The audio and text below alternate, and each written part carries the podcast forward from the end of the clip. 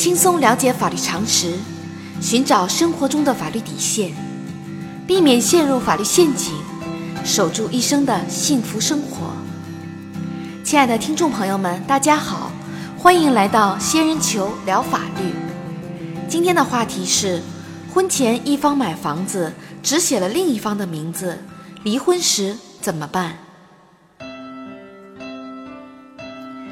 在正常情况下，一方婚前买的房子，要么登记在自己名下，要么在结婚后登记在夫妻双方名下。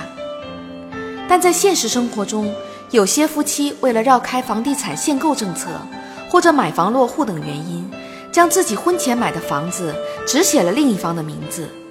一旦两人离婚，房子该如何分割呢？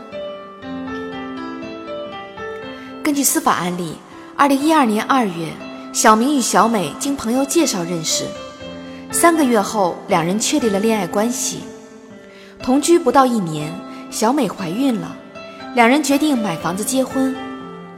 二零一三年三月，小明与父母共同支付首付款，买下一套两居室作为两人的婚房。根据当地政策，买房子可以参加积分落户。由于小美没有本市户口。因此，小明在办理房产证时，将房子登记在小美一人名下。二零一三年五月，两人登记结婚，婚后由小明使用自己的公积金还贷。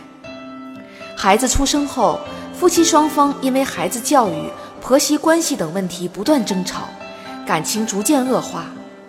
二零一五年十月，小美发现小明与一名年轻女性关系暧昧，两人发生激烈争执。之后，小美决定向法院起诉离婚，并主张房子是自己的个人财产。小明也同意离婚，但是主张房子应当属于夫妻共同财产。对于双方的主张，法院会支持哪一方呢？仙人球提示：法院会支持小明的主张，房子属于夫妻共同财产，应当进行平均分割。法律规定，房屋产权的取得以房产登记为准。也就是说，房产登记的作用在于向全社会表明，在房产证上写名字的人就是房子的产权人，任何人都可以与他进行房屋买卖。一旦买方支付购房款，并且已经办理房产过户，其他人不得主张房屋买卖合同无效。这就是法律上所谓的第三人善意取得。目的在于维护交易安全，因此，产权登记是房屋产权归属的一种证明，并非所有权产生的原因。如果当事人对房屋产权产生争议的，可以请求法院来重新确认产权的真正归属。司法审判实践认为，夫妻关系以情感为基础，而不是一种单纯的财产交易关系。有时可能因为某种原因将房产登记在一方名下，但这并不意味着房子的产权就当然属于在房产证上写名字的一方。为了防止以结婚为手段骗取房产，或者避免房产分割造成不公平的后果，对房子产权到底应当归谁，需要从两个方面来判断：第一是买房子时两人是否出于结婚的目的。第二是看买房子时实际的出资情况。